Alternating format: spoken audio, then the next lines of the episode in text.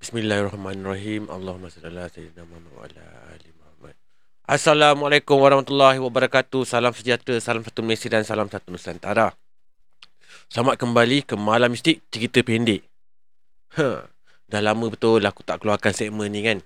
Ha, buat yang baru kenal segmen ni, aku cerita sikit apa itu Malam Mistik Cerita Pendek.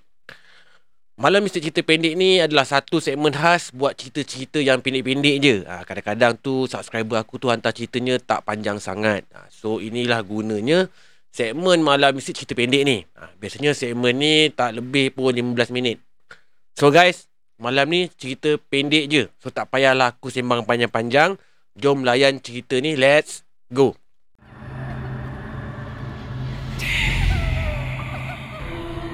اللهم صل على سيدنا محمد وآله وصحبه وسلم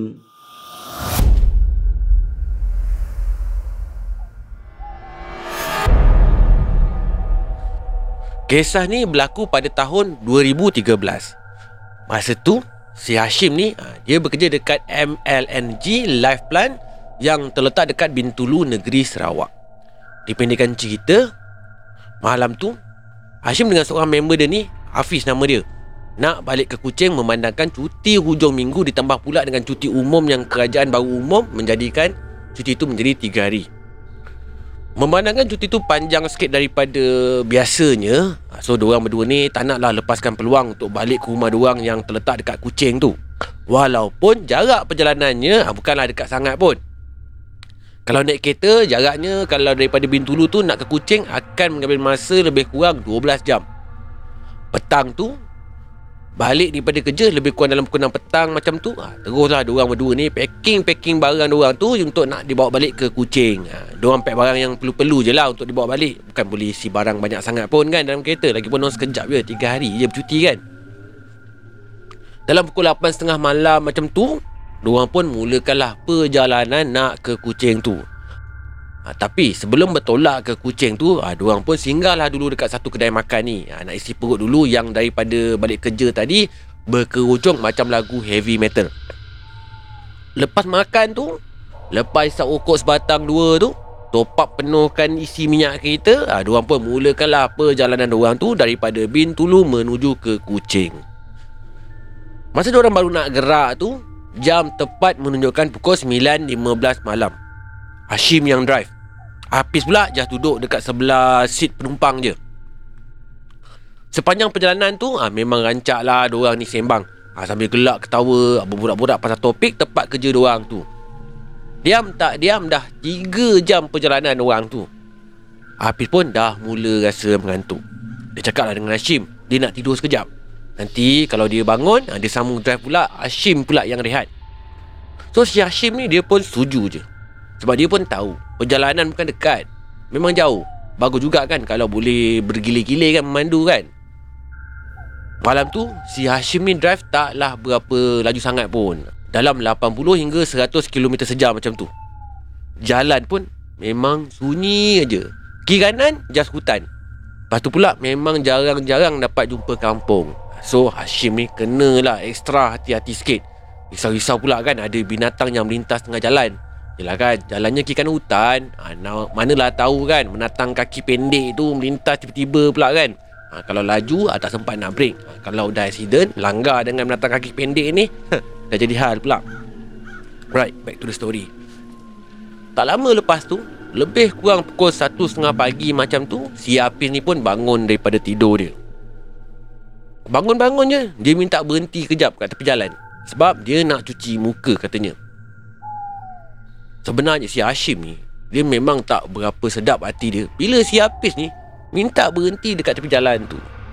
Tapi Dia berhentikan juga kereta dia tu Memandangkan Kawan dia seorang ni Bersungguh-sungguh juga nak berhenti Sebab nak cuci muka. Masa berhenti kejap kat tepi jalan tu Dekat kawasan tu memang betul-betul punya sunyi Kiri kanan pun hutan aja. Ha, kereta pula memang tak berapa nak ada yang lalu lalang kat situ Lepas tu pula tak semena-mena si Hashim ni dia macam dapat rasakan macam ada sesuatu tau yang tengah memandang atau memerhatikan gerak-geri doang masa tu. Mungkin masa tu perasaan dia je kot Mungkin lah Habis je selesai si Hafiz ni cuci muka Diorang pun sambung teruskan perjalanan diorang tu Masa tu diorang ni baru je melepasi bandar Sarike ha, Bahagian ketiga dalam Sarawak. Si Hafiz ni tanya Kalau si Hashim ni penat ataupun tidak? Ha, Sebab kalau Hashim ni letih Si Hafiz ni nak sambung drive. Tapi Hashim ni masa tu steady je lagi. Dia cakap dia okey je. Dia mengantuk pun tidak So tak perlulah ganti driver Masa dalam perjalanan tu Bukan main rancak lagi diorang ni bersembang. Ha, Dengan loya buruknya Dengan gelak ketawanya lagi. Ha, Tengah duk rancak diorang berdua ni Duk sembang-sembang. Tiba-tiba si Hafiz ni Dia tanya kat si Hashim ni. Betul ke Shim? Yang tadi tu jembalang tanah. Angin tak ada Ribut tak ada. Tiba-tiba Si Hafiz ni duk tanya macam tu kat Hashim. Si Hashim ni dia jadi heran dengan pelik lah kan. Bila masa pula si Hafiz ni Boleh nampak jembalang tanah. Sedangkan sepanjang perjalanan tadi tu Tak ada pun si Hashim ni nampak apa-apa. Tak ada pula si Hashim ni duk sebut pun Pasal jembalang tanah pun. Masa tu diorang berdua ni pun dah berada dekat luar bandar Sarike ha, Tengah menuju ke Kuching. Yang hanya tinggal masa lebih kurang Kalau tak salah 8 jam perjalanan je lagi. Gelap, sunyi, sepi dengan kesejukan malam tu Atau saya cakap lah Lagilah menambahkan keseraman malam tu. Kemudian si Hashim ni dia tanya balik dekat si Hafiz. Bila masa pula aku cakap pasal jemalang tanah ni Fiz Si Hafiz ni Dia macam tak puas hati dengan jawapan si Hashim masa tu. So si Hafiz ni pun sambung lagi lah. Tadi Masa dekat Bukit Sebangkoi tu Bukankah aku ada ternampak seekor lembu besar tepi jalan tengah makan rumput kan? Dia punya besar tu sama saiz dengan sebiji event. Lepas tu aku tunjuklah kat kau. Tapi kau cakap yang tu bukan lembu. Tapi jembalang tanah. Bukankah kau cakap macam tu ke Cim? Soal si Hafiz ni pada Hashim.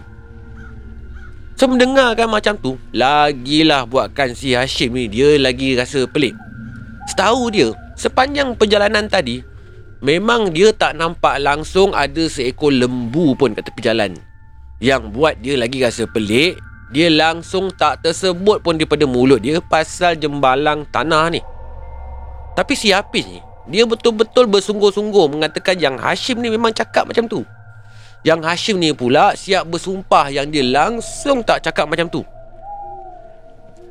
Tapi kalau Hashim tak cakap macam tu Persoalannya Siapa yang berbual dengan si Hafiz ni? Atau si Hafiz ni berhalusinasi? Masa tu Masing-masing pun terdiam sekejap. Bela sekejap otak masing-masing ni. Tak tahu nak cakap apa-apa dah. Perasaan seram pun datang automatic time tu juga. Lepas daripada tu Diorang pun just proceed je teruskan ke Kuching Malam tu terasa jauh betul perjalanan tu nak sampai ke Kuching ha, Tapi akhirnya Diorang sampai juga ke lokasi yang diorang nak tuju Tanpa ada sebarang gangguan pun lepas tu. Sampaikan ke hari ni Persoalan tu masih lagi tak terjawab.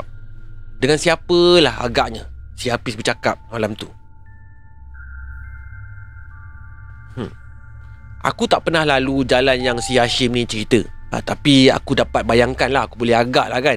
Kalau laluannya tu punya sunyi macam mana kan? Bila kalau kata kiri kanan tu hutan. Ha, Korang kalau yang ada pengalaman dengan laluan sekitar negeri Sarawak ni Share lah kat aku sikit. Ha, Tulislah kat komen tu.